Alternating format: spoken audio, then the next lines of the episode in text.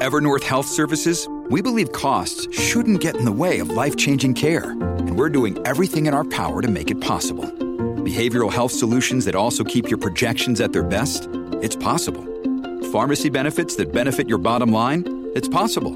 Complex specialty care that cares about your ROI? It's possible. Because we're already doing it. All while saving businesses billions. That's Wonder made possible. Learn more at evernorth.com/wonder. Chapter 15: Contract Interpretation and Construction. In this chapter, we explore the intricate principles governing the interpretation and construction of contracts. The understanding of how contractual terms are construed is fundamental for lawyers navigating the often complex landscape of contractual relationships. This chapter will delve into the rules, methods, and considerations involved in the interpretation of contracts. Rules of Contract Interpretation Introduction to Contract Interpretation Contract interpretation is an art as much as it is a science. It involves discerning the meaning and intent of the parties from the language used in the contract. Key principles include Objective Standard Courts generally interpret contracts based on the objective intentions of the parties. This means looking at what a reasonable person would understand from the contract's language. Plain Meaning Rule When the language of a contract is clear and unambiguous, courts typically interpret it according to its plain and ordinary meaning. Ambiguity.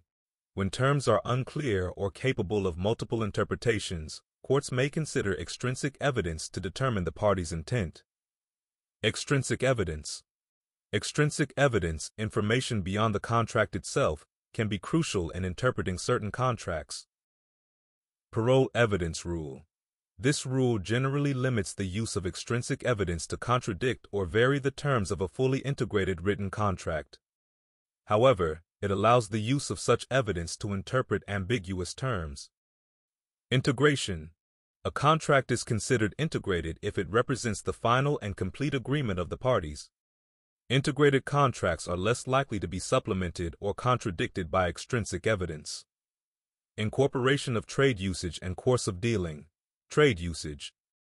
When you need mealtime inspiration, it's worth shopping Kroger, where you'll find over 30,000 mouth-watering choices that excite your inner foodie. And no matter what tasty choice you make, you'll enjoy our everyday low prices, plus extra ways to save, like digital coupons worth over $600 each week. You can also save up to $1 off per gallon at the pump with fuel points. More savings and more inspiring flavors make shopping Kroger worth it every time. Kroger, fresh for everyone. Fuel restrictions apply.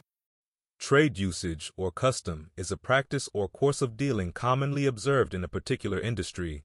Its incorporation into contracts involves understanding. Implied terms. Trade usage can imply terms into a contract. For example, a contract for the sale of goods may incorporate industry standard quality standards or delivery times. Course of performance. Trade usage can be established through the course of performance in a series of prior transactions between the parties. Course of dealing. Course of dealing involves the previous conduct and interactions between the parties in their prior transactions.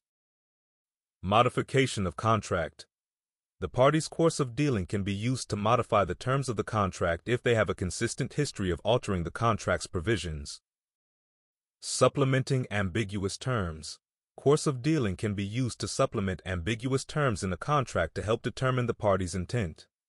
Landmark case. Masterson v. Sine, 1968. Masterson v. Sine is a crucial case highlighting the principles of contract interpretation. The court in this case considered the parties' course of dealing to determine the intended meaning of a contract clause, emphasizing the importance of extrinsic evidence in certain situations. Conclusion A thorough grasp of contract interpretation and construction is essential for law students and legal practitioners. By understanding the rules of interpretation, the use of extrinsic evidence, and the incorporation of trade usage and course of dealing, students and lawyers can provide effective legal counsel in contract-related matters. This expanded chapter has provided a comprehensive overview of contract interpretation and construction.